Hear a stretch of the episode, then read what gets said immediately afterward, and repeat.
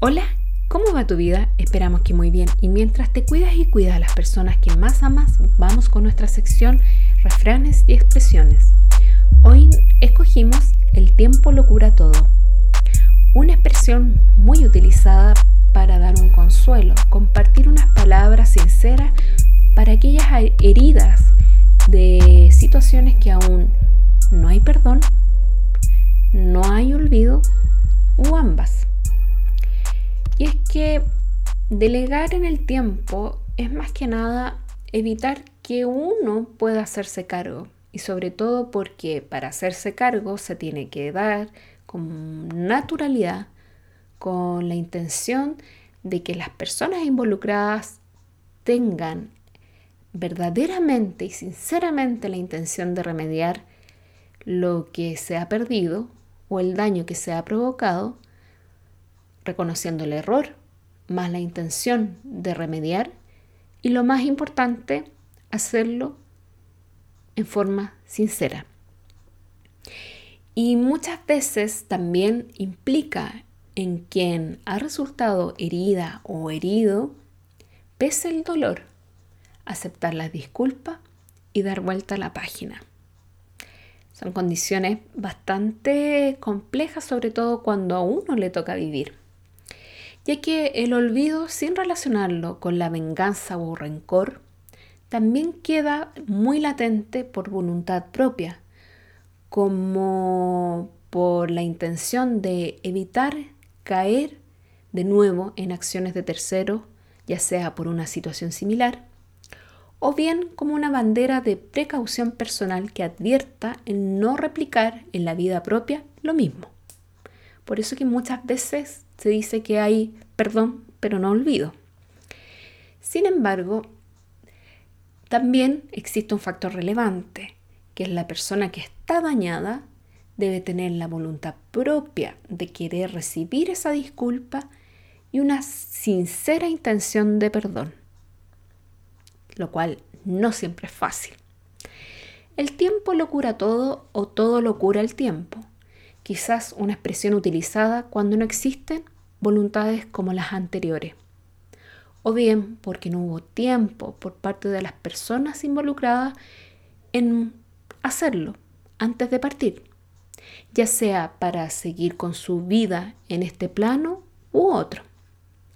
Por lo que la persona que ha recibido el daño no tiene otras opciones más que dejar en el tiempo que lo cure todo. Sin embargo, dejar al tiempo esa responsabilidad es en parte delegar el propio duelo de lo que se ha perdido, de lo que se tuvo y lo que ya no se tiene. Sin embargo, ¿esto se podría cambiar? Si uno quisiera, sí, al menos lo que está en uno o en una el poder cambiar. Ahora, si te preguntas, ¿Qué tendrías que cambiar cuando tú solo recibiste un daño y no fuiste quien lo provocó?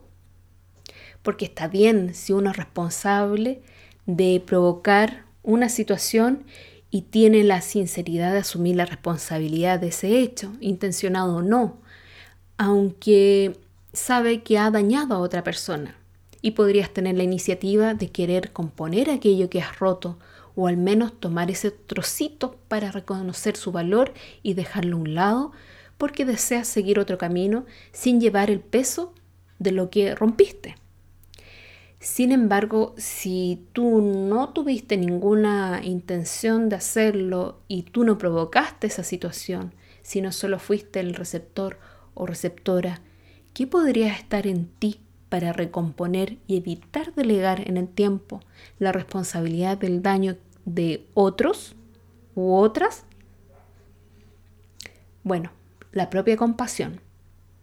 La compasión de comprender que ese hecho puntual te ha recordado que también eres vulnerable.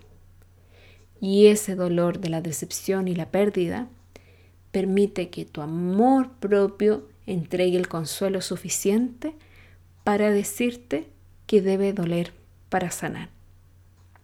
Sabemos que no es fácil, pero es un camino que sí se puede hacer y así evitar delegarle al tiempo la oportunidad de sanar. Hay muchas apreciaciones con respecto a este tema. Nosotros quisimos compartir una que puede ayudarte en el caso de que eh, efectivamente fuiste em, persona que recibió de parte de otro algún daño y necesitas continuar con tu vida. Nos gustaría conocer si alguna vez tú has aplicado estas palabras en alguna situación o bien las has compartido con alguna persona que tú amas. Porque muchas veces las palabras uno las utiliza como una forma de expresar, pero tienen un sentido mucho más profundo. Y por eso que nos decidimos hacer esta sección. Así que estaríamos felices de conocer tus experiencias y tus comentarios al respecto, ya sea dejándonos aquí en el canal de podcast donde tú nos escuches, o bien escribiéndonos a contacto arroba. Estaremos felices de leerte. Recuerda que todos los comentarios, sugerencias, opiniones, nosotros siempre las leemos y las consideramos. Es más, las respondemos aun cuando nos demoremos un poco en hacerlo. Desde ya, esperamos que esta reflexión te inspire para seguir disfrutando tu vida, ya que todos los contenidos que nosotros hacemos con mucho cariño y publicamos constantemente en soyfelizyque.com, más en todas nuestras redes sociales, son con la intención de motivar el cuidado de tu bienestar emocional de una manera muy práctica. Y aquí tienes un ingrediente más, el poder trabajar tu compasión. Bueno, desde ya en nombre de todo el equipo de SFIQ, te envío nuestros mejores deseos de un feliz comienzo para ti y nos estamos encontrando la próxima semana en un nuevo podcast. Cuídate, adiós.